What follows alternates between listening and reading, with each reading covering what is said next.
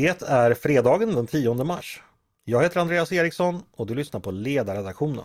En podd från Svenska Dagbladet.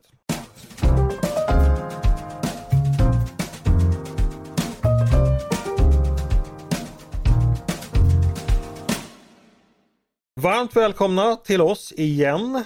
Det har återigen blivit fredag och det är återigen dags för Svenska Dagbladets ledarredaktion att ta sig an ännu en vecka. Det vill säga de av oss som fortfarande står upp efter snösmockan som drabbade landet i veckan. Jag har låtit Sankt Bernhards hundar med konjakskagge runt halsen söka igenom drivorna runt Västra Järnvägsgatan i Stockholm för att få deltagare till podden. Och nu efter ett hett bad och några nätter med varmvattenflaskan i sängen står i alla fall några av dem på benen. Nu har jag försett dem med toddy och samlat dem omkring mig och de är redo för att svara på mina frågor. Och med dem menar jag Peter Wemblad, Mattias Svensson och Maria Ludvigsson. Hej på er! Hej, tack för Toddy! Bra, Maria, Mia, eh, mm. det var ett tag sedan du var med. Hur har du haft sen senast? Visst är det. Jag har varit så gräsligt förkyld och så har jag faktiskt halkat på någon sån här isbit. Eh, mm -hmm. Och även åkt pulka och slagit i svanskotan. Oj! Mm. Du, du är verkligen drabbad av vintern på många sätt. Oj, oj, oj ja. Men nu är du här och det känns bra. Ja, och nu, jag tänker, jag tycker faktiskt det är, så, det är nästan ännu tydligare att det går mot vår trots allt. För det är så mycket ljusare på kvällar mm. och morgnar. Det är härligt. Uppifrån där min släkt kommer ifrån tycker man att den här vårvintern nästan är som en egen årstid. Eh, det vill säga när det, ljuset återkommer men, men snön är kvar och man åker iväg på sparken över solgnistrande skarsnö. Det är riktigt härligt det.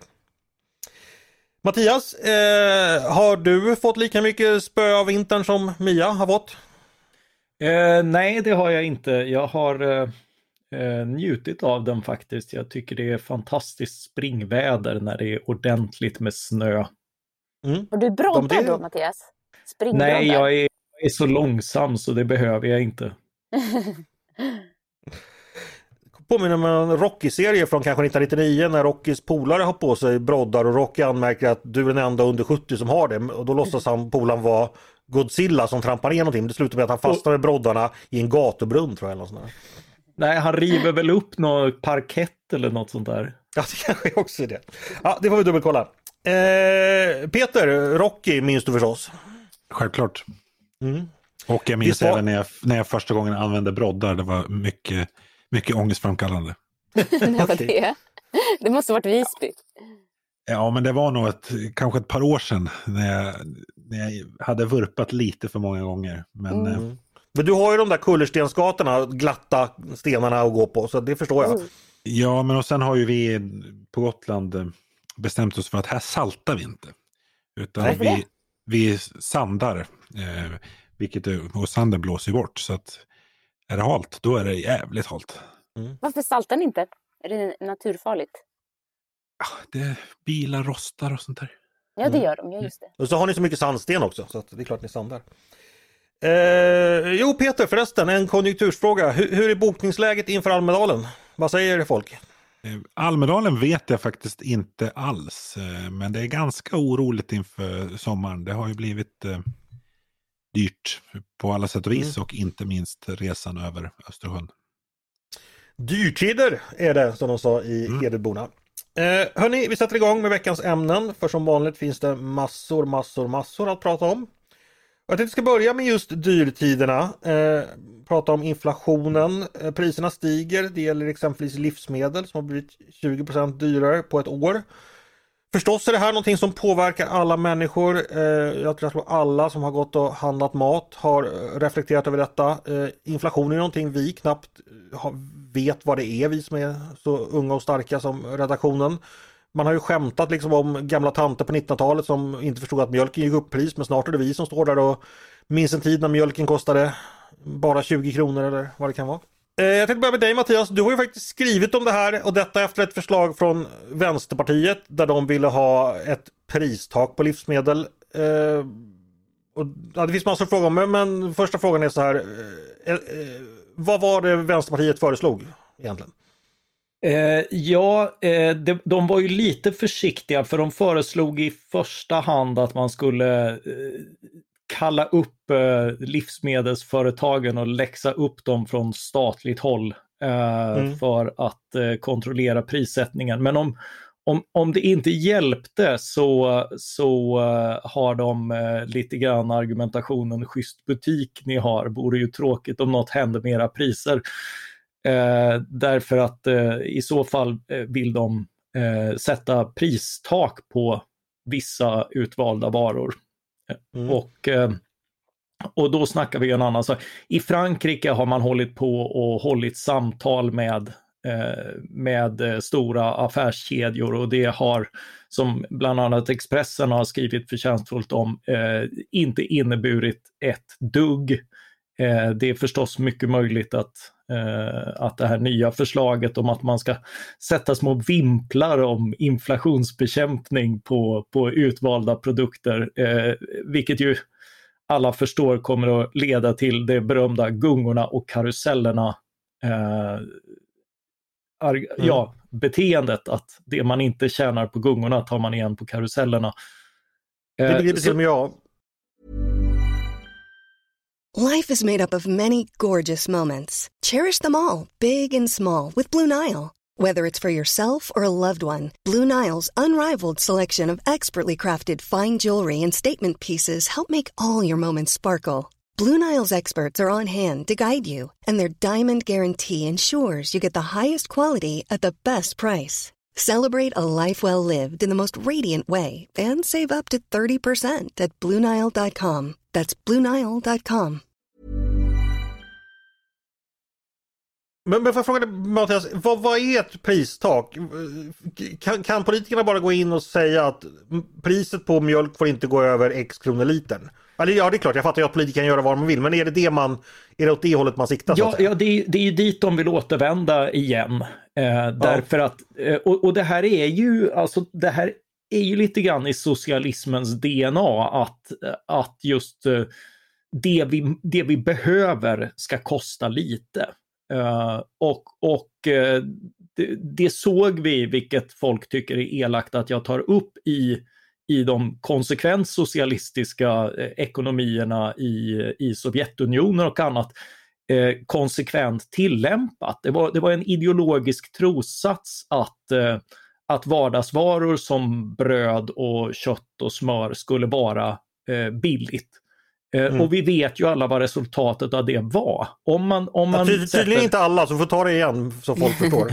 Om man sätter ett så reglerat lågt pris eh, så innebär det en väldigt mycket större efterfrågan eh, och eh, en, eh, betydligt, ett betydligt mindre utbud så att det helt enkelt eh, tar slut på de produkterna. I, i Sovjet och, och i öststaterna var det ju så att eh, när brödet blev så billigt så använde bönderna det till exempel för att utfodra grisarna, för det var billigare än att köpa foder. Och folk mm. är ju inte dummare än att de, än att de eh, agerar på, på ekonomiska incitament och därför blev det brödköer och brist för de som bodde i städer och ett väldigt godtyckligt system där, där den som var först i kön förstås gjorde ett fynd eftersom det var billigt men Eh, och alla gick och hoppades på nästa fynd när, när det skulle plötsligt vara fullt av någon vara man behövde i butiken. Men, men det är ju förstås ett oerhört irrationellt och, eh, och med tiden väldigt kostsamt sätt att, eh, att producera och, och fördela varor på. Vi har ju ett exempel i Sverige fortfarande på det här där man verkligen kan göra fynd genom att få tag på ett billigt hyreskontrakt för en bostad helt enkelt. Ja, eh, och, och det kräver också eh, ofta att man köar väldigt länge eller har goda mm. kontakter eller annat, precis som det det. Eh, sådär. Och, och det här är ju, alltså, det är ju inte så att vi är främmande för de här systemen. Tittar vi historiskt och fram till svenskt 70 och 80-tal när vi hade inflation så hade vi också priskontroller eh, uppemot 75 procent av, av vad som såldes kunde, eh, kunde omfattas av olika prisstopp som pris och kartellnämnden införde. Och det här, det här gjorde det svårt att eh, bedriva affärer, det, det skapade tillfälliga bristsituationer eh, och på annat sätt ställde till för för företagen. Får jag bara fråga, vi hade ju all, för det här har jag funderat på, för, för, för, som du säger har vi haft det här i Sverige tidigare och det är det som det hänvisas till också att ja, Olof Palme gjorde ju så. Vi hade ju inga brödköer på 50 och 60-talet i Sverige. Eh, varför Nej, inte? Äh, varför gick det trots allt okej okay för oss? Eh, ja, vi hade ju inte samma ideologiska nit av att det ska alltid vara jättebilligt. Eh, utan, utan vad vi hade var en teknokratisk tro att vi kan finjustera det här. Eh, vi kan gå in och stoppa priser och på så sätt stoppa inflationen, vilket man totalt misslyckades med därför att det är ju inte, det är inte så man stoppar eh, liksom, an, mängden pengar i omlopp. Eh, och mm. Eh, och, därför fick man mindre bristsituationer och liknande. Men, men när, när priserna blev tillräckligt låga så sjönk förstås utbudet. Eh, du hade ju bensinmackar som exempel på 70-talet när, när man då eh, försökte hålla nere de prisökningar som blev när, när OPEC höjde priserna genom att eh, säga att nu får bensinmackarna inte ta ut mer för bensinen, ja då tog ju bensinen slut och, och, det var liksom bokstavligen brist och köer utanför bensinstationerna. Så vi har mm. sett samma fenomen om man driver det tillräckligt långt.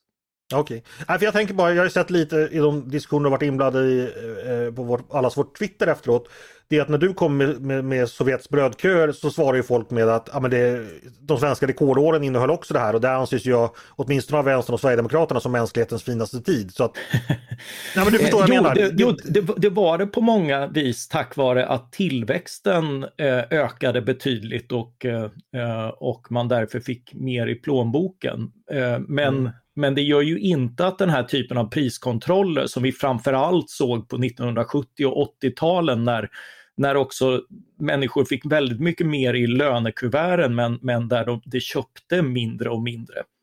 Mm. Eh, jag ska, tänkte hoppa vidare för att dra in lite fler folk i diskussionen. Eh, till dig Peter, eh, det här är ju ändå någonting som går människor djupt till sinnes. Eh, väljarna är, är fundersamma och oroliga och det har man ju all förståelse för. Eh, om politikerna inte ska göra, sätta pristak, vad kan, vad kan politikerna annars göra och vad bör de göra? Bör rent av den borgerliga regeringen försöka hitta något handlingslinje här tycker du?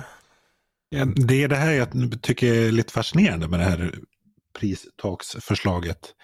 Eftersom det finns så många andra saker man faktiskt kan göra långt innan man överväger att, att eh, införa ett pristak. Så som? Alltså, ja men de höga matpriserna drabbar ju hårdast de som har lägst inkomster och minst marginaler.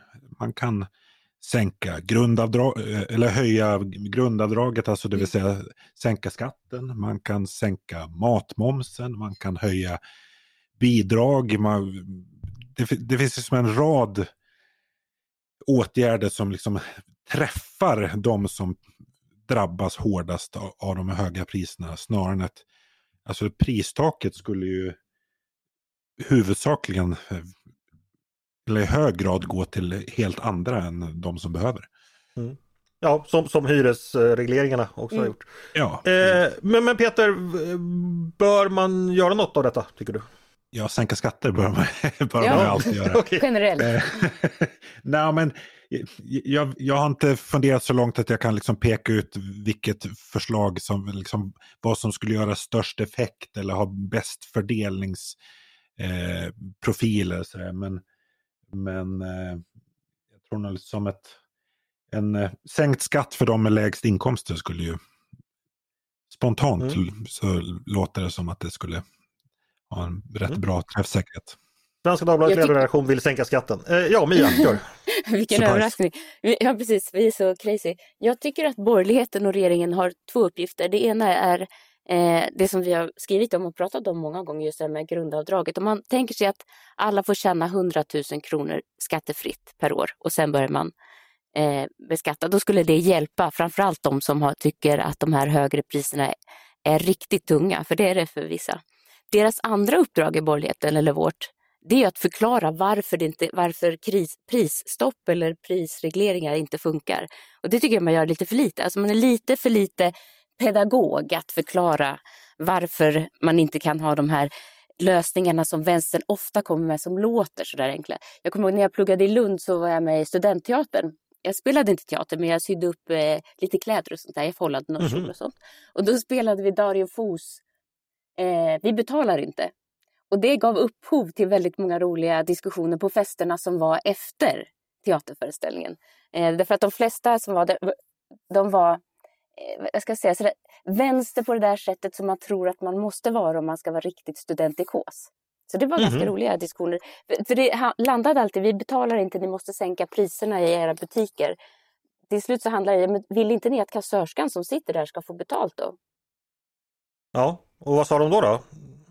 Var de du- tysta? Då du, då sa de bara blev- skål. det blev alldeles tyst. Då man ju wet. Eh, Jaha Mattias, nu fick du lite mer inspel här. Har, har du några tankar på, finns det inte en liten risk att eh, nu går vänstern fram här med förslag och alla övriga tiger och då kanske folk tror att det är bara pristak som, som kan hjälpa? Eh, ja, alltså det är lite, eh, det är lite dum, alltså det, är- det är väldigt fascinerande att se den politiska konstruktivism som vaknar här, liksom att alla ska, ska göra någonting och man Exakt. avkrävs ett alternativ till någonting som skulle göra saker värre. Alternativet är förstås i första hand att inte göra saker värre i den här situationen. Eh, Mm. Men men det är också sådana här vad folk vill ha det till. Då, då, då sitter folk och teoretiserar om, ja men man kanske ska ha ett billigare basutbud och sådär. Det har butikerna redan. Eh, de, de, de verkar liksom suttit vid sitt skrivbord och klätt ur, kläckt ur sig en massa. Likaså, vi har indexreglerade ersättningar just för, eh, och, det är ju kvar sedan erfarenheten från inflationstiderna. Vi har lite grann glömt bort det.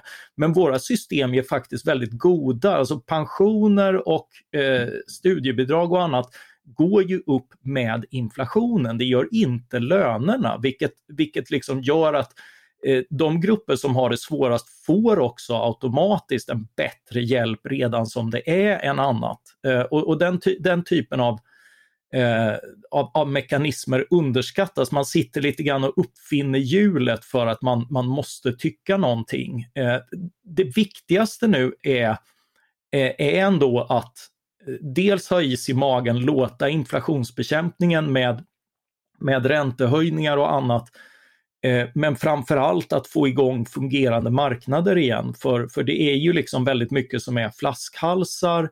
Inflationstider är tider där det är, på marknader där det är dålig konkurrens så kan det också leda till att, att någon passar på att höja lite extra. Mm. Eh, Det är, det är väldigt svårt att se, det är väldigt många charlataner som är ute som är tvärsäkra om att det här förekommer. Man för, försöker låtsas att det är därför priserna ökar. Det är det inte generellt. Men det finns på marginalen och där kan politiken göra nytta. Nu påminns vi ju om Eh, det viktiga i att ha fungerande konkurrens så att vi eh, så fort som möjligt kommer tillbaka till eh, till liksom, prispress och, och inte den här typen av, av maniska prishöjningar för de, de äter ju upp människors inkomster. Och vi vill inte ha några chockdoktriner nu att man i kris ska pröva alla märkliga recept Nej. som man har tänkt ut på Alltså, kammaren. men sen undrar man ju också vad, vad vänstern tror att de ska åstadkomma med det här. Alltså, Exakt, för- det tänkte Ja, jag också, precis. Ja, men för, sä, säg att det nu är bristande konkurrens eh, i den svenska livsmedelshandeln och att man på något magiskt sätt skulle kunna lösa ut det den närmaste veckan. Ja, vad handlar det om? Alltså det är ju, det är kanske Men att vänstern gillar ju inte ens mat- konkurrens. Ma, jag menar att matpriserna stiger 15,5 procent istället för 17. Alltså det kommer ju fortfarande vara stora prisökningar. Det är ju bara Mm. på De- de- marginalen som det kan vara den där bristande konkurrenseffekten. Alltså huvuddelen av förklaringen ligger någon helt annannstans. Men sen får jag, får jag också fråga en sak här eh, som jag tänkte perspektiv som jag såg att du lyfte på, på, på Twitter Peter och fick själv för. Nu är det ju så att eh, livsmedel, eh, vi, vi köper livsmedel för ungefär eh, 15% av vår disponibla inkomst. Så att om de ökar med 20% så är det mycket men det är ju trots allt det är 3 av vår totala disponibla inkomst som omfördelas. Jag förstår att för många med låga inkomster så kan det vara väldigt besvärande och potentiellt katastrofalt. Men för de stora grupperna så är ju det här att man inom, inom sin inkomst får omfördela en hel del men eh, ja, det, det är 3% som sagt. Ja, men också måste man ju, så måste man ju skilja på matpriser och matkostnader. Precis, Alltså det mat- finns ju också mat- möjlighet att anpassa det. Ja, men så här, matpriserna har stigit i runda slängar 20 procent det senaste året. Men volymerna i livsmedelshandeln har ju rasat. Eh, och omsättningen i dagligvaruhandeln har inte alls ökat lika mycket som inflationen. Vilket ju i praktiken betyder att människor köper, hushållen köper i genomsnitt mindre och billigare produkter.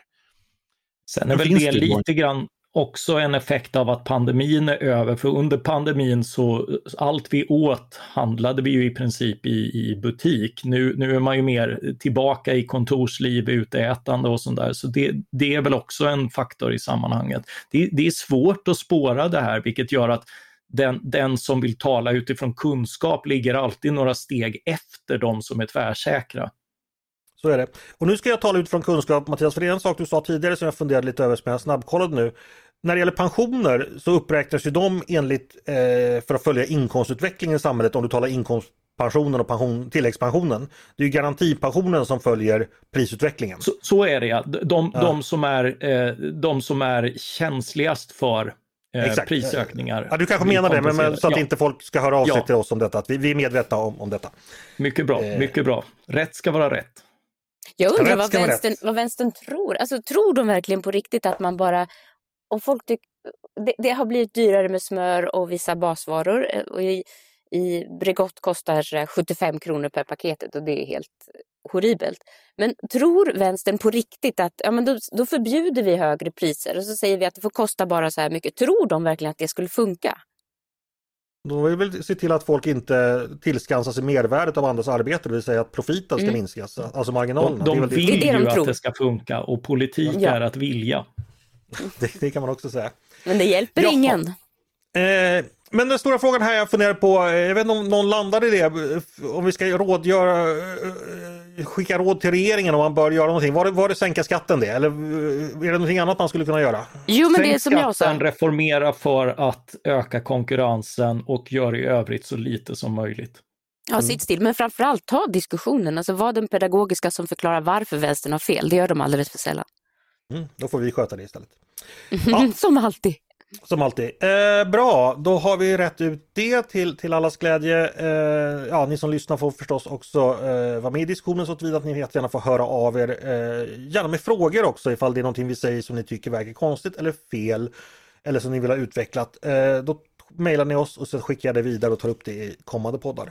Men får jag, jag, får jag bara ta upp en, en sak apropå det här? Därför bara, bara liksom här, här om veckan, månaden känns det som, så var ju vänsterns hetaste teori den här eh, nya modern, moderna penningpolitiska teorin, modern monetary theory, som handlade om att just spender, staten ska spendera så mycket som möjligt för det här med inflation är ju inget problem överhuvudtaget.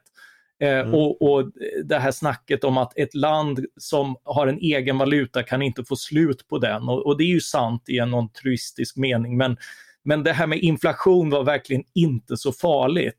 Eh, och mm. nu är, är de liksom, den här veckan har de plötsligt vaknat på att nu ska vi liksom eh, gå all in på att förbjuda även kostnadsökningar och slå igenom i, i prissättningen. Den där moderna monetära teorin blev kanske lite omodern snabbt helt enkelt. Den, den blev väldigt omodern men, men det, har ju inte, det har inte hindrat någon. Hindrat någon. det, är, det är väldigt mycket pie in the sky i de där teorierna så det går förstås att byta från en vecka till nästa. Jag såg för övrigt en, en, en annan eh, rörelse som har blivit omodern. Jag var inne och besökte Facebookgruppen Dyrare mat nu. Var... Finns det en sån? Men man ska vara försiktig med vad man önskar sig. Det måste ju vara de som är ansvariga för detta. Vilka ja, ja. är dessa, dessa påverkansgenier? ja, fantastiskt. Eh, ja, du är medlem där antar jag Peter?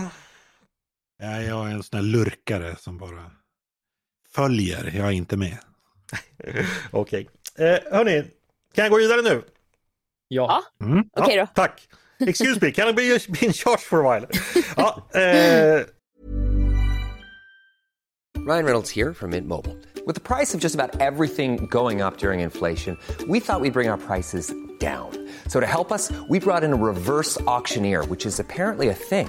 Mint Mobile unlimited premium wireless. Ready to get 30, 30, bit to get 30, bit to get 20, 20, 20, bit to get 20, 20, bit to get 15, 15, 15, 15 just 15 bucks a month. So, Give it a try at mintmobile.com/switch. slash $45 upfront for three months plus taxes and fees. Promo for new customers for limited time. Unlimited more than 40 gigabytes per month. Slows. Full terms at mintmobile.com.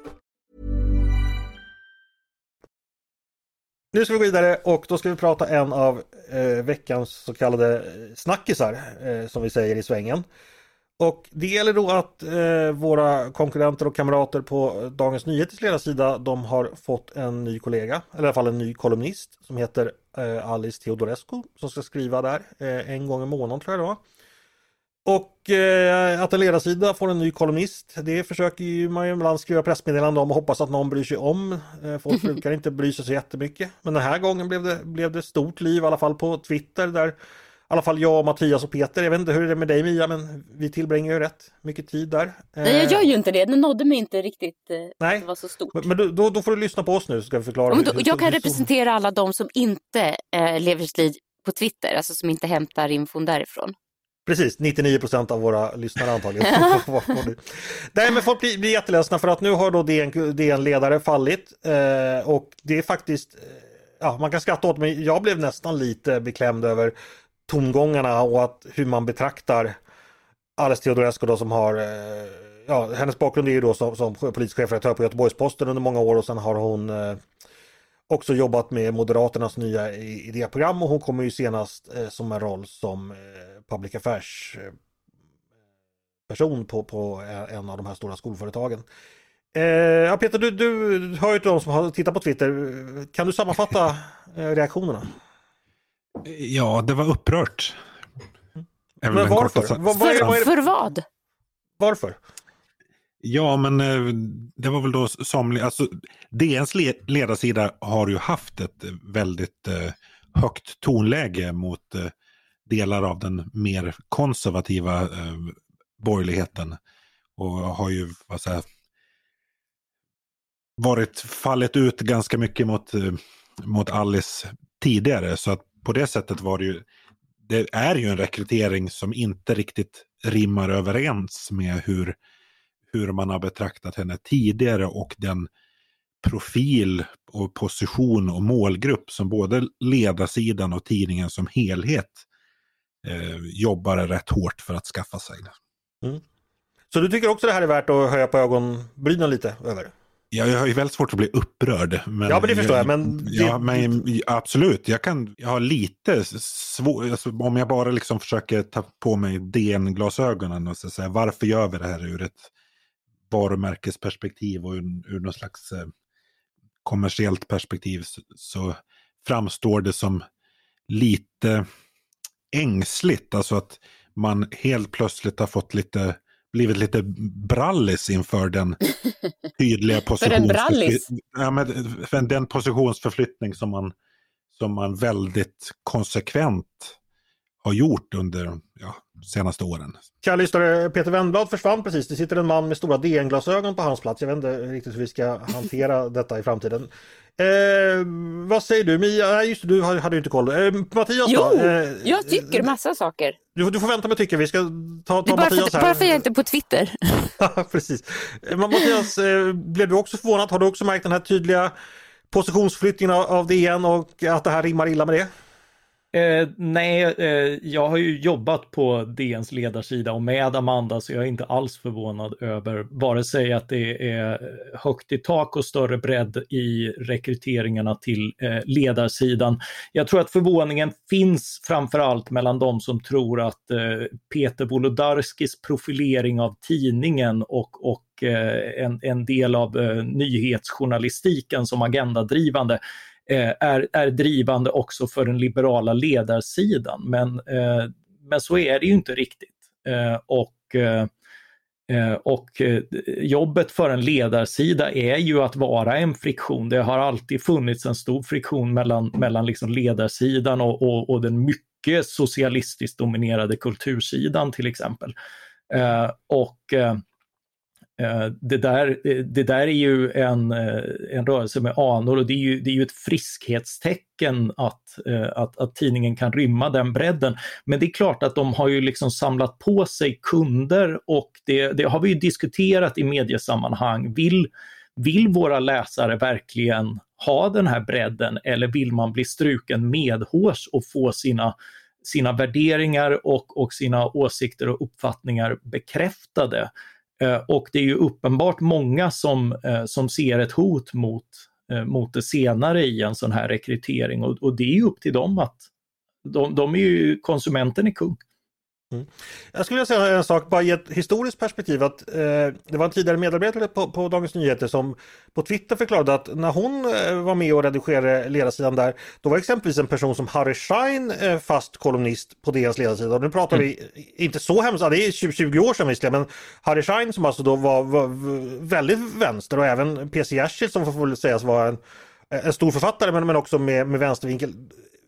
För ett tag sedan så var det Alltså bredden på ledarsidan skulle jag säga, i alla fall DNs ledarsida, väldigt stor. Men så har det skett liksom, ledarsidans roll har ju kommit att förändras lite. Så jag tycker att glöm, man har glömt bort lite den nära, den nära historien när man idag blir så förvånad över att det ändå finns en viss bredd. Eh, ah, bara en reflektion. Eh, Mia, vad vill du säga? Vad tycker du? Ja, men jag tycker det var, det var en snygg rekrytering. Amanda Sokolniki tycker jag gjorde det, det det är snyggt och det är rätt och det är också ett sätt att på något sätt motbevisa de av oss som ibland kan tycka att eh, DN är väl ledarsidan där är lite väl förutsägbar och lite mm, Alltså, de, de, ja, det kanske vi också gör, men att de skriver hellre om världen utifrån hur de skulle vilja att den var än utifrån hur den är. Och där är ju Alice en av de rösterna som, även om jag inte alltid håller med henne, så hon är outtröttlig i detta att påpeka att det är så här verkligheten ser ut. Ni kan inte drömma om att det skulle vara på ett annat sätt, för det är inte det vi har att laga efter. Mm. Men sen tänker jag också, deras ledarsida har ju exempelvis haft, man har Jörgen Hyttfeldt från Kvartal, ja. Andreas Johansson Heine från Timbro, eh, Karin Svanborg mm. Sjövall som numera är statssekreterare. Eh, där hon var friskribent tidigare så var hon också kolumnist. Alltså det har inte saknats höger eller mer liberala röster på det sättet. Nej, men Alice är ju inte liberal i den meningen. Hon är liksom marknadsliberal men hon är ju mer åt det konservativa. Och det är ju ja. det, är det som är nytt med rekryteringen, att de tar en, en sån som de alltid har tyckt egentligen körde Sverige mot något alldeles för förfärligt. nazismen? Ja. Men, men sen tycker jag, alltså, i, i, inget ont um, om Alice, men jag kan tycka att um, rekryteringen känns lite sen. Om man mm. nu liksom vill utmana sin läsekrets med Alice åsikter, ja, de kanske var utmanande för, inte vet jag, sex sju år sedan. Men kan inte det vara ett tecken på att DN börjar fatta? Det kan vara ett tecken på att kulturkriget är helt slut när till och med DN-ledare går med i det. Liksom. Alltså, jag ser framför att år 2030 kommer de sitta och skriva artiklar. Vi måste prata om att prata om att cancellera den och åsiktskorridor och bla bla. Och vi andra bara så här, eh, vi håller inte på eh, så här längre, vi pratar ekonomi numera. Nej, det var elakt, förlåt. Men, eh, vi får se. hur, hur, mycket, hur, hur coolt kan kulturkriget vara när liksom DN-ledare är på ena sidan? Alltså, det, det är ju ett tecken, det är liksom hello fellow kids, du have, har, har ni kulturkrig här, jag vill vara med liksom. ja. ja, men det det, det, känns lite som när man eh, rekryterar liksom någon 38-åring från Premier League. Liksom. Det är inte så långt kvar. det är lite saudiska ligan över det här liksom. Ja, precis det. Pratar vi fotboll nu? pratar vi fotboll. Ja, men det, här, det här är liksom motsvarigheten till när Los Angeles rekryterade Zlatan. Ja. Åh fan. Precis. Den visade sig eh. i och för sig att han fortfarande var jävligt bra. ja, och, och, det var fortfarande liv i kulturkriget. Det blev ju, det blev ja, ju ändå det. en Twitterstorm. Just det. Ja. Som, som, alla, som alla tjänade på för, eh, för DN kunde gå ut och mopsa sig om att titta vilken bredd vi har och, och Alice kunde starta sin Substack och säga ja. titta vilken modig sanningssägare jag är som vågar diskutera invandringen och annat förbjudet. Och en massa människor fick godhetssignalera över hur de ännu en gång hade sagt upp prenumerationen. Som, som Johannes Klenell påpekar på vår kultursida, apropå bredd i tidningen, så, så är ju det en gammal folksport att säga upp prenumerationen som hamnat lite grann i skymundan. Mm. Och Alexandra Pascalido fick gå ut ett varv till. Så alla ja. fick sitt. Ja, titta Men, vilka som lever upp. Ja, det- man blir riktigt nostalgisk här. Det är ju som det är 2012 igen. Fantastiskt. Ja, Eh, nej, men vad har Kakan faktiskt- Hermansson sagt? Det kommer. Hon har Hon något kommer. sminktips till Alice. Eh, men, men faktiskt är det ju så att det, är- det är ju inte så att eh, massa kulturskribenter en mass har lämnat eh, eh, DN Kultur. Det är ju inte så att... Nej, inte eh, ens få- Björn Wiman. Vad säger Nej, inte han? ens Nej. Björn Wiv. Nej, Undrar jag menar, hur- alltså, hur det ska här- bli här på kanske- deras nej, det ju interna inte mingel. att för det ska ju minnas när- Alice Teodorescu blev eh, chefredaktör på, på eh, eh, politisk chefredaktör på, på GP, då, då slutade ju folk och sjukskrev sig och det var vild kalabalik och sådär. Så att, ja, det har väl lugnat ner sig lite. Eh, men det är kul, man känner sig ung igen, man känner sig som det är 2013 igen. Så det, det, det, det är ju toppen. Eh, har vi pratat färdigt om den, denna snackis nu? Ja, vad bra. Eh, då ska vi gå vidare och då ska vi ta upp ett ämne som vi hade uppe redan förra veckan. Eh, men som säga har fortsatt under den här veckan. Och det handlar ju om de här eh, nämndemännen, de socialdemokratiska nämndemännen som är och dömde i den numera herostratiskt berömda Snippadomen i hovrätten i Göteborg för västra Sverige.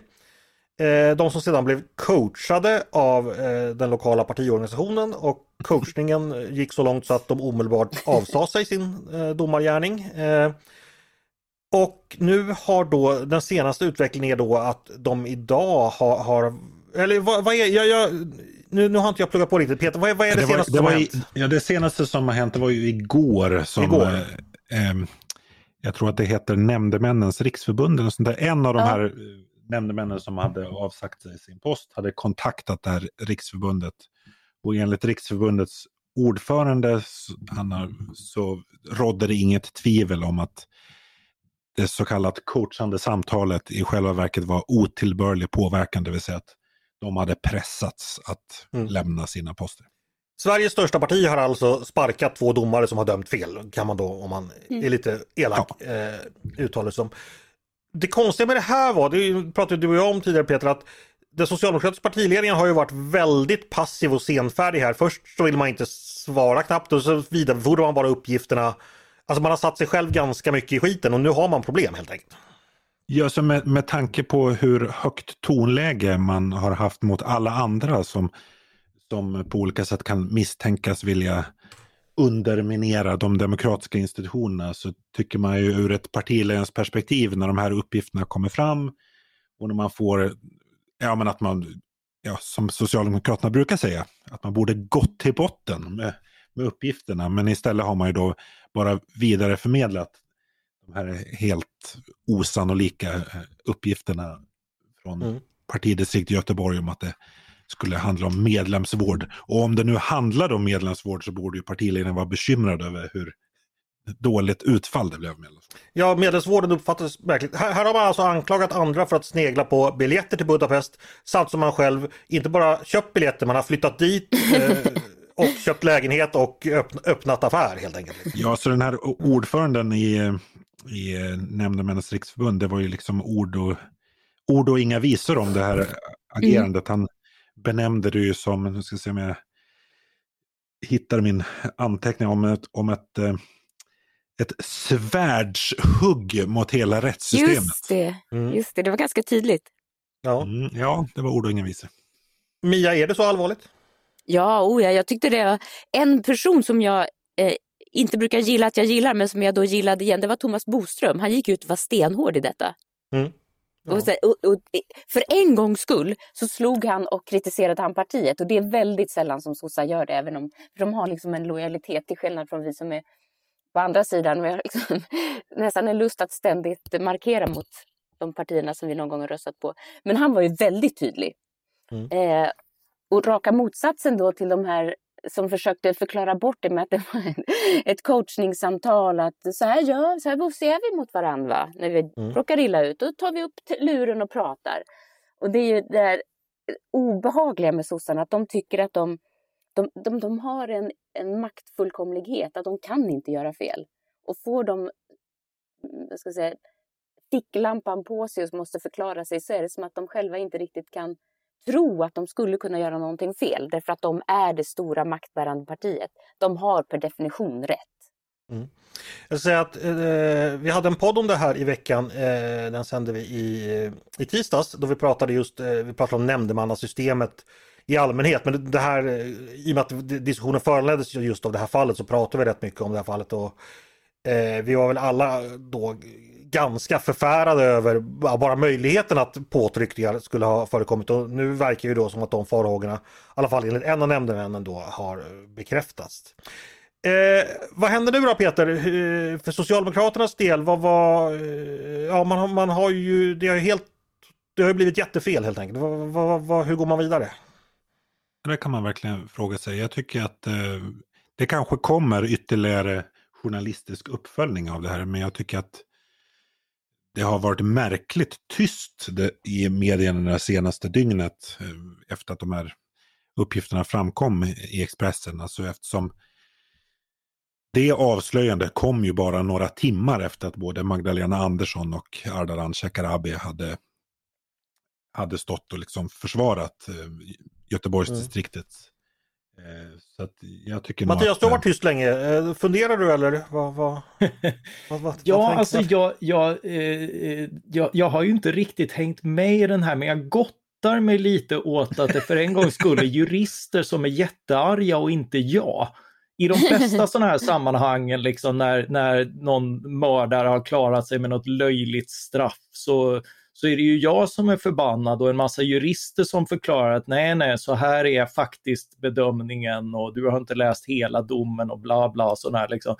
Eh, de, de förstår inte mig och, och, jag förstår inte riktigt, och jag förstår att det här är jätteviktigt och sådär, jag hade bara inte koll. Eh, för mig blir det lite konstigt att partiernas nominerade kandidater är det jättekänsligt om man sen drar tillbaka. Eh, det, det, är det, det är det kanske förmodligen och bra och av goda skäl. Jag, jag har bara inte hängt med i det där. Och sen blir jag opassande munter också när, när man säger, säger medlemsvård. För när jag var med i MUF så betyder det att man låg med någon. Men här, här vill jag bara äh, sticka in alltså att ja, det är partierna som nominerar mm. nämndemän, liksom att partierna nominerar Eh, ledamöter i kommunala nämnder och sånt där. Men det är ju kommunfullmäktige som utser.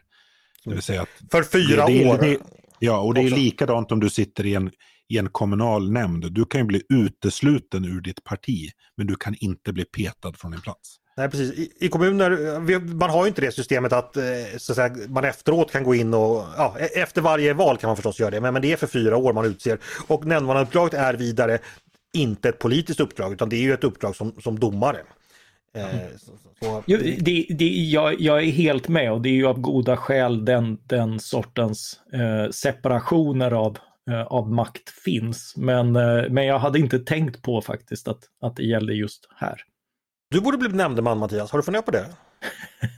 Eh, nej, det har jag faktiskt inte funderat på. Jag tror det skulle vara... Jag har bara, jag har bara varit, varit i rätten som som det, finns, det, det, finns två vaka, vakanta platser nu i Göteborg. Det är din favoritstad. Precis. Ja, eh, nej, men jag, jag, skulle gärna, om, om man finner sig till åtalad av någonting, så ser man Mattias där uppe på domarbänken. Då, då, får, får man skrika domarjävel i, i, i rätten Mattias förresten? Ja, jag är inte kitslig för sånt där. Jag vet att andra är det. Okej.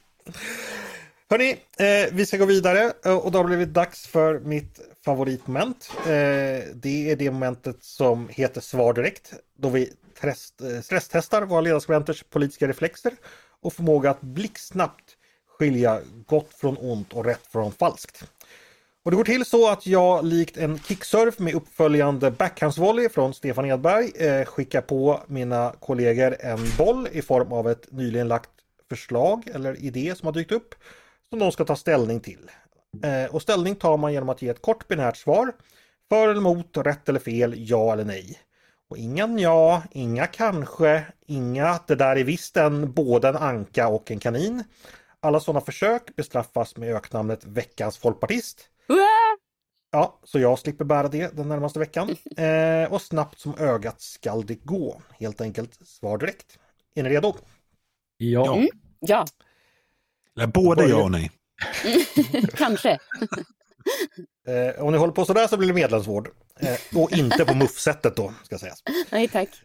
Eh, hörni, Eh, aborträtten är en grundläggande och fundamental rättighet för det fria samhället. Det skriver representanter för de fyra Tidöpartierna på Expressens debattsida och förklarar att man nu ska utreda hur rätten av abort ska skyddas i grundlag, i regeringsformen närmare bestämt. Vad tycker vi om detta? Grundlagsskydda aborträtten, för eller emot? Jag vill ha svar direkt. För. Mot? Mot. Ja, Mattias, du var den enda som var för. Varför?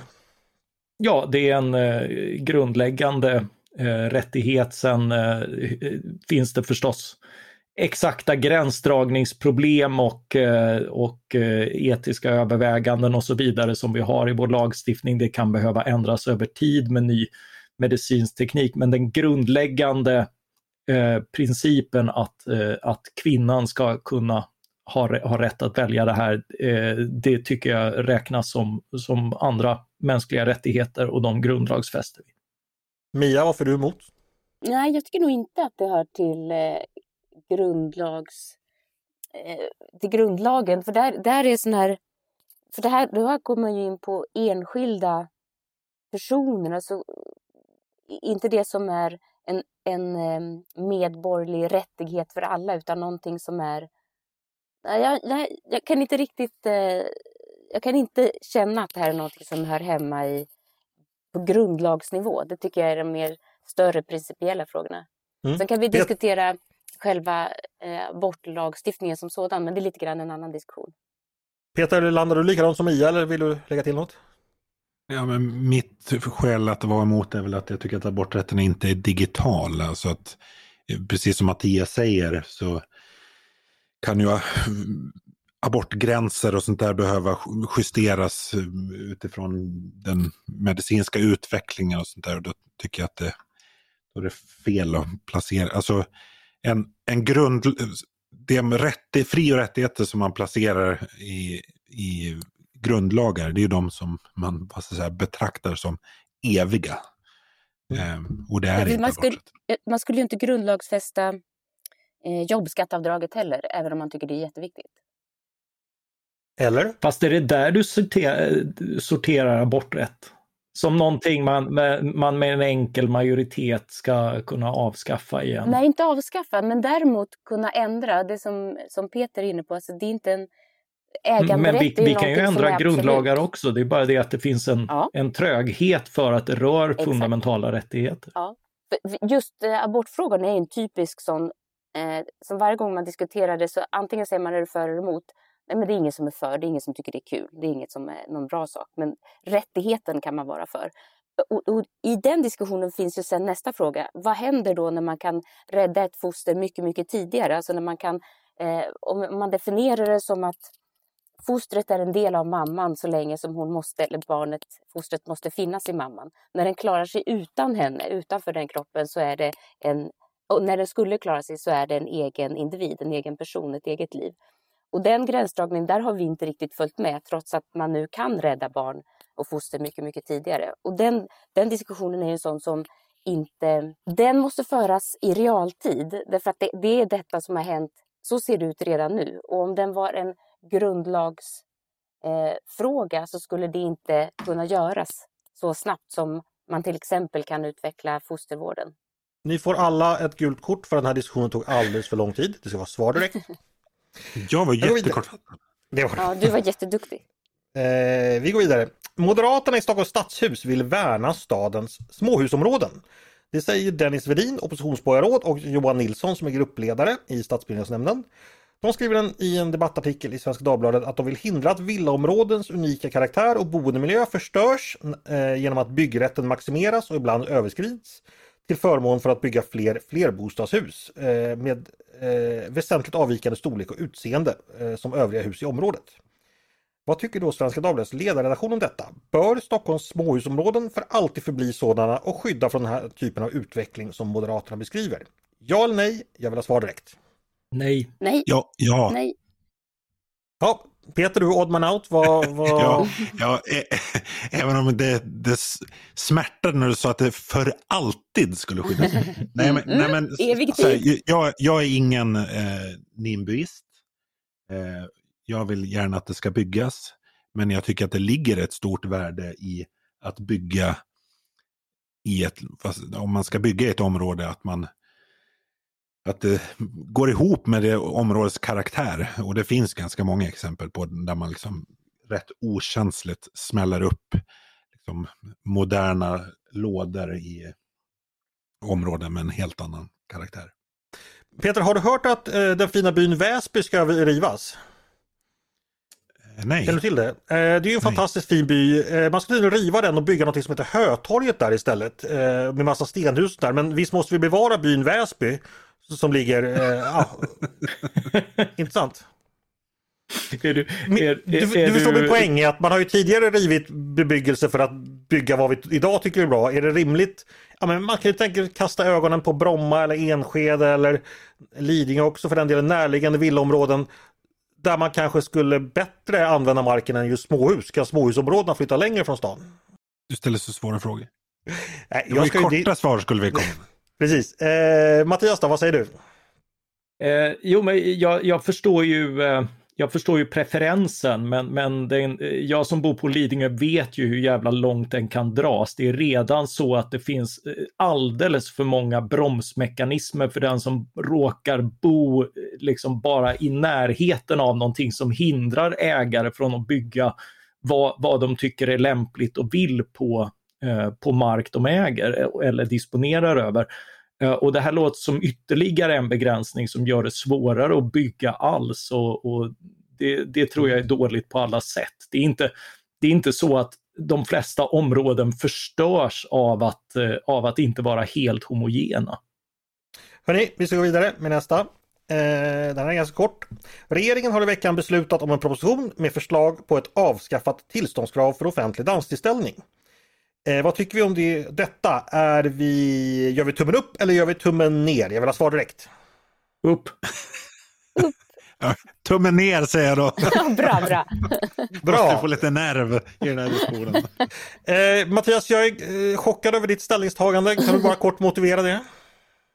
Ja, eh, alltså det här eh, kravet på, på att det, man måste få tillstånd för att det, det ska dansas på en Eh, vi, det är inte så att det, det, kommer bli någon form av laglöshet. Vi har fortfarande brandskyddsregler, vi har fortfarande alkoholregler. De senare skulle behöva gallras ordentligt. Eh, men, eh, men det är trevligt att folk åtminstone kan röra sig till musik på lokal utan att behöva tillstånd från polisen och Peter, staten för det. Eh, Mattias vill ha allmän nakendans. Varför är han fel ute? ja, vi, brukar, vi, vi, vi, brukar ju vara noga med att eh, respektera lagrådet. Och lagrådet har ju faktiskt kritiserat det här. Mm. Nu har ju att, i, att det är för dåligt berett. Ja, men de har ju sagt att de i proppen då ska ha hanterat den kritiken. Vi får väl se när den kommer nästa vecka hur man har gjort det. Vad var det lagrådet hade ja. åsikter om förresten? Nej, men det var att det inte hade remitterats. Ja, ja Till vem? tycker jag är väldigt, väldigt, väldigt, väldigt, väldigt Sossarna har ju bara haft eh, sju år på sig. Mm. Snart ska vi dansa Varför har det ens funnits? Vad var, vad var det man var rädd för? Ja, Mattias, vet Den allmänna ordningen. Mm, ja. Kanske var någon som dans... såg, det var någon som såg mig någon... dansa och ja. tänkte att det här måste förbjudas. eller någon dansade hambo när det var foxtrot eller något sånt där. Det kan bli hur toxigt som helst. Så kan det säkert vara. Hörni, nu ska vi gå vidare till dagens sista moment som också är mitt stora favoritmoment. Det är det som vi kallar Är du smartare än en ledarskribent? I det här laget känner nog alla till momentet, men för eventuellt nytillkomna kan jag kort berätta att det handlar om en lättsam frågesport där jag testar mina kollegors kunskaper med några eventuellt underhållande frågor som än mer eventuellt kan ha någonting att göra med dagens diskussion. Ni som lyssnar kan också vara med och tävla och svara och svarar ni snabbare och rättare på mina frågor än vad Peter, Mia och Mattias gör då är ni helt enkelt smartare än just dessa ledarskribenter och då har ni kvalificerat er till nästa omgång i detta mästerskap där ni får möta träskollärarna. Träslöjdslärarna menar jag. Det lär i så fall bli... De har ofta tuffare. träskor på sig så det var helt rätt. Precis, eh, det lär i så fall bli ett betydligt tuffare motstånd. Då kör vi! Reglerna kan vi. Man svarar genom att säga sitt namn. Vill man chansa innan jag läst färdigt frågan så får man det. Eh, men då slutar jag läsa och man riskerar ett minuspoäng. Nu ska jag bara få min penna att fungera här så att jag kan anteckna era poäng, vilket jag brukar slarva med. Och Det gick äntligen där. Då så, eh, man får ha bara ett svar per fråga och vinnaren får en veckas evig ära. Jesper gjorde ett gästspel förra veckan och tog hem pokalen. Så nu är det upp till våra ordinarie deltagare att visa att gammal är äldst öster. och sätta ynglingen från Malmfältets tundra på plats. Eh, Jag, jag, jag, vill just, jag vill ju skjuta in här. Att vi spelade ju faktiskt in en podd dagen efter som havererade av tekniska skäl. Dagen före. Som jag, som jag, ja dagen före, som jag faktiskt vann i storstilat. En defilering. Ja, det var, det var på ljunet. Hörni, vi drar igång. Eh, vi har ju pratat eh, lite om ledarskribenter idag så jag tänkte testa era kunskaper kring era kollegor på andra tidningar. Jag söker helt enkelt namnet på några ledarskribenter. Och den första jag söker är en före detta ledarskribent på Expressen, en känd feministisk debattör som också startade sin egen tidskrift som hette Bläck. Peter, Peter? Linna Johansson. Så är det absolut. Minns ni henne, ni andra? Ja. Nej, faktiskt inte. Mm. Jo. Hon jobbade där, eh, ja, jobbade där samtidigt kanske till och med Peter? Jajamän. Mhm. Det där var ju inte alls fusk. Eh, Mattias, det kanske kommer någon du känner också. Eh, nu söker jag numera bortgången skribent som i många år jobbade på DNs ledarredaktion. Han började karriären på TT och hamnade via reportertjänst på DN så småningom på ledarredaktionen där han jobbade i flera decennier. Han är bland annat känd också som en engagerad privatspanare eh, när det gäller Palmemordet. Där han exempelvis var den som uppmärksammade vittnesmålen om den så kallade Dekorima-mannen. Men vad hette denna ledarskribent slash privatspanare? Oj. Jag jobbade på DN från 1960 fram till 1990 tror jag. Eller något sånt där. Dog för några år sedan. Ja, det säger ju en del om. DN-skribenters anonymitet. Ingen som minns detta? Nej. Nej. Jag, jag, min, jag minns ju några sådana där veteraner, fast de, de slutade ju, det var ju Claes-Göran Kjellander och Nils-Erik Sandberg. Nils-Erik Nej. Sandberg, just det. Den här heter uh, Olle Alsen. Inget klocka ringer. Nej, ni får engagera er mer i Palmemordet, då hade ni känt till detta. Ja. Vad tyckte han mer då? Ja, som DN. Så att Ja, det ja. är inte så mycket. Hörni, nu söker jag en skribent på Göteborgs-Posten. andra sidan. En skribent på Göteborgs-Posten eh, som under ganska uppmärksammade former lämnade tidningen 2015 efter att den nye chefen... Mattias. Alice- Peter, Mattias var först. Gert-Charlotte. Eller Stjärt-Gelott. Så hette han. Eh, han lämnade då för att han var missnöjd med den nya politiska linjen men också med nya rutiner som den nya chefen infört. Vi tar en till. Nu söker jag en ledarskribent på Aftonbladet som tidigare arbetat som reporter och som pressekreterare. Som det senare jobbade hon tillsammans med Anna Lind och hon var också med när Lind attackerade... Mattias. Peter, Mattias var först. Eva Franchell. Just Vad hette hon? Skrivit boken. Frankell. Mattias har fel, hon heter Eva Ja, det- Frankell. faktiskt. Bra, det, det eh, kunde ni ganska många. Eh, vi har ju pratat pristak och prisstopp också. Sådana har vi haft tidigare i historien, bland annat på 70-talet. 1972 beslutade regeringen Palme om prisstopp på en rad mejeriprodukter. Detta bland annat efter en proteströrelse och en bojkott från en grupp kvinnor i en Stockholmsförort. Peter. Varifrån kom... Peter var först. Åh, Skärholmen. Helt rätt. Skärholmenfruarna kallar de sig. Mm. Känner ni Har till ni detta? sett de inslagen från den tidens tv när de, de damerna, det är så här, de är säkert 23 år och ser ut som 45, har så här upprullat hår och det var en helt annan tid. Och så har de Ja, jag, hitt, jag hittade dem i bildarkivet för Ja. ett tag sedan i, i, i ett helt annat ärende. Ja, det är så jag, jag kom förstås 23. inte ihåg förorten fast jag fått den intaggad i mitt Twitterflöde. Vår eh, polit, politikreporter Torbjörn Nilsson som ju har en förkärlek för så här, politisk kuriosa. Han har ju Mm. faktiskt en arti artikel om dem idag. Har, det har inte jag läst. Har han pratat med dem om vad de gör idag? Nej, Han har läst deras memoarer. Vi får bjuda in någon på podden kanske. Mm. Hörrni, om man ska åka till Skärholmen, vart ska man ta tunnelbanan då? Alltså vart, vilken är slutdestinationen? Peter. Peter? Det är röd linje, linje 13 mot Norsborg. Mm. Helt rätt. En gång i tiden bodde väl du längst med den till och med? Stämmer bra. Si, sista svennen stiger av i Bredäng som vi brukar, säga. Jag har också bott vid den men åt andra hållet. Jaha, Ja, jag med. Ja, det Ja, gör jag väl fortfarande Det på gör du. det gör det. Universitetspendeln. Eh, du vet ju Mattias att eh, på 60-talet funderade man på att förlänga tunnelbanan från Ropsten uh, till Lidingö och sen vidare till Bogesundslandet. Men det blev inte Mm. av. Det, jag hade ju tyckt att det var ascoolt, men Men Lidingöborna var emot det va? Lidingöborna? Ja, Mm. de är emot allt sånt. Mm. De bildade Lidingö, Lidingöpartiet och grönhögern tog makten. Just det, och Terras Wahlberg bor ju där, Ja. bodde där. Ja. Precis, eh, så att det blev ingenting av med det. Hörni, vi ska fortsätta med, med, med prisstopp. Eh, det hade vi också under andra världskriget. Vad hette den statliga myndighet som verkade mellan 1940 och 1956 som övervakade prisbildningen i landet och var den myndighet som införde prisstoppet? Peter, jag tror att det här är fel, men jag säger det nog. Ja. Eh, Pris och kartellnämnden. Nej, Statens pris och kartellnämnd var dess efterföljare faktiskt. Eh, och Konkurrensverkets föregångare. Men det här var Mattias? den... Mattias? Då måste jag ju chansa på prisnämnden. Ja, du är nära. Den hette Eller risk, Stat... krig, krigs och ri, krigsnämnden eller något sånt. Krigs, kris. Nej, Statens priskontrollsnämnd hette den.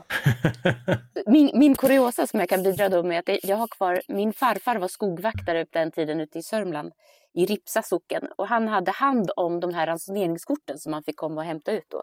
Så Ja. de, jag har en stor tavla kvar med sådana gamla ransoneringskort. Kan vara bra att ha kvar ifall Vänsterpartiet kommer till Ja, makten. man vet Det, det, det, det, fin, det finns så många fanta fantastiska namn på såna här gamla organisationer och Ja. institutioner. Min, min ska- favorit är Föreningen för elektricitetens rationella användande. Ja, det är vad det heter.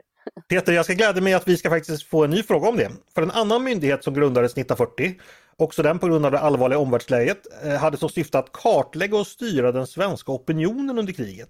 Mest känd kanske för kampanjen En svensk tiger, men också för att man via så kallade grå lappar instruerade pressen i vad man fick skriva om vissa saker. Men vad hette den här myndigheten? Kris och beredskap någonting.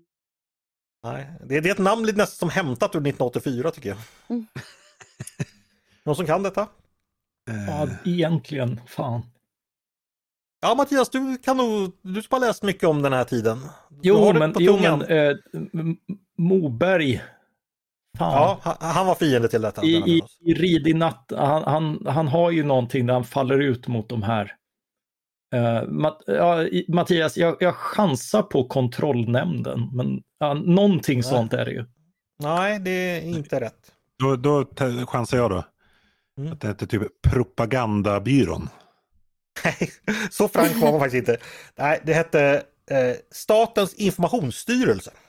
Ja, Ja, Men man, var faktiskt, man, man, var, man var faktiskt så Franke, men det fanns ju en förening, eh, mjölknäringen, hade, eller mejerinäringen hade ju en förening som hette Den svenska mjölkpropagandan. Ja, precis. Var det inte där de där väldigt rasistiska teckningarna var också? Där, eh, att svenska barn skulle dricka mjölk och inte... Ja. eh, Ja men precis, du, du negerpojke, drick du ditt svarta kaffe. Ja, just det. Just det. Den var eh, mycket bisarr. Hörni, de, en sista de, fråga. de var före de här althögen med mjölk. Precis.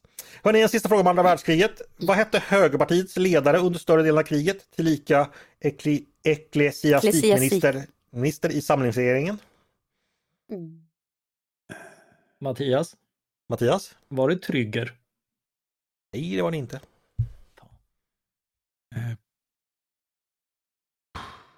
Någon annan som... Peter, Mm. var det Häxer? Nej, han kom senare. Han var efter kriget. Mhm. Mia, vill du chansa på någon? Nej. Gösta Bagge. Ja, han. Han var Ja, det sjunger ju. Karl Gerhard om. ja. Hörni, vi lämnar kriget och ägnar oss åt dagens jubilarer eh, den 10 mars. Niklas Wykman fyller 42 år. Vad är han med för feminister nu igen? Peter, Mattias, Pe- Peter var först. Finansmarknadsminister. Det är han verkligen. Eh, en annan jubilar som inte kan fira sin 66-årsdag det är Usama bin Laden. Eh, I början av 70-talet semestrade bin Laden flera somrar i Sverige. Han Maria, besökt... Ja, Maria? Västerås. Nej, det var fel. Han besökte då flera gånger bland annat en stad där han och hans familj bodde på hotell och besökte en lokal gruva. Och detta finns fotograferat. Vilken stad och vilken... Peter, Mattias, Peter? Falun tror jag. Ja, Falun, Mm. Falu, Falu koppargruva. Han kanske var i Västerås också men i och med att det var Ja. gruva så var det just Falun jag sökte. Hörni, eh, en som också kan fira sin födelsedag idag det är Chuck Norris som blir 83 år. Grattis! Han fick sitt stora filmgenombrott 1973 som skurk i filmen The Way of the Dragon. Men vem spelade hjälten som Norris fightades mot där? Och det här är ju populär Mattias? kulturell kompetens som man Nej, fan. Men Mattias, säg! Nej, jag, jag, jag glömde vad han hette. Maria, jag Peter. testar. Ja, jag, Maria säger, först. jag säger Jackie Chan, men det är inte... Nej, det var, det var fel. Maria, är det tur nu? Jag testar Clint Eastwood. Nej, det var det inte heller. Bruce Lee säger jag. Ja, förstås. Såklart var det Bruce Lee. Bruce! Fan, vilket... Jag fick sånt hjärnsläpp så jag kom bara på hans efterträdare. Bruce Lee som, eh, han dog väl eh, året efter tror jag, bara 32 år gammal. En fantastisk. Och, eh, jag kan rekommendera, sök upp den fighten på Youtube, den, den håller fortfarande ska jag säga. Eh, de slåss inne på Colosseum i Rom. Eh, dagens sista fråga då. En jubilar till, det är Olof Lagerkrantz som skulle ha fyllt 112 år idag. Vad heter den bok av Alex Schulman som beskriver relationen mellan Lagerkrantz och Alex Schulmans Peter. mormor? Maria. Peter var först. Bränn alla mina brev. Det ska vi göra Peter, den dag du ber oss om detta. Ja, det, det, eh, här kan man verkligen skriva brev om hem att eh, Peter eh, storstilad idag. Det är bara att gratulera. Verkligen. Ja. Och då, fast du inte, jo du kunde Bruce Lee. Alltså vilken, ja, vilken bredd! Från Bruce Lee till Olof Lagercrantz. Ja, men precis. Ja, det var starkt. Ja, eh, och därmed så är det väl dags att sluta, av- avsluta vårt lilla samkväm. Är det någon som har något sista att tillägga inför helgen? Mattias? vad, ska, vad ska du göra i helgen? Eh, ja, vad fan ska jag göra? Eh, två föredrag och en födelsedagsfest imorgon, men Mm. annars vet jag inte. Det är inte det sämsta. Jag ska också fira en eh, födelsedagsfest. Min pappa fyller 80 år på söndag. Nämligen. Oh, grattis. Hälsa honom. Det ska jag verkligen göra. Jag, jag, ska eh, faktiskt på, jag ska faktiskt på dykkurs. Det tycker jag ska bli spännande. Men vad Mhm. roligt, ska du ta dyk, dykcert alltså? Eh, ja, det här är ett prova på-dyk. tillsammans Ute i Östersjön eller i en bassäng? Nej, det är i bassäng. Sen, Mm. Men eh, sen tänkte vi nog ta certifikat till sommaren. Det dyker inte i Östersjön bara för man ser knappt någonting. Eller ja, jag, jag har i alla fall inte mig. sett någonting när jag, när jag har fuskat lite. Vad ska han annars dyka? Ja, i dessa tider, ja precis. Det är Östersjön. Ja, men vi har ju faktiskt kalkbrott, vattenfyllda kalkbrott också. Det har ni också. Hörni, eh, Peter Wemblad, Mattias Svensson och Maria Ludvigsson. Stort tack för att ni kom och pratade med mig i podden idag. Tack så Tack. mycket. Tack, tack själv. Och stort tack till er som har lyssnat också på Ledarredaktionen. En podd från Svenska Dagbladet. Ni är varmt välkomna att höra av er till redaktionen med tankar och synpunkter på det vi precis har diskuterat. Eller om ni har idéer och förslag på det vi ska ta upp i framtiden. Då är det bara att mejla till ledarsidan snabel svd.se. Dagens producent, han heter som vanligt Jesper Sandström. Jag heter som vanligt Andreas Eriksson och jag hoppas som vanligt att vi hörs snart igen.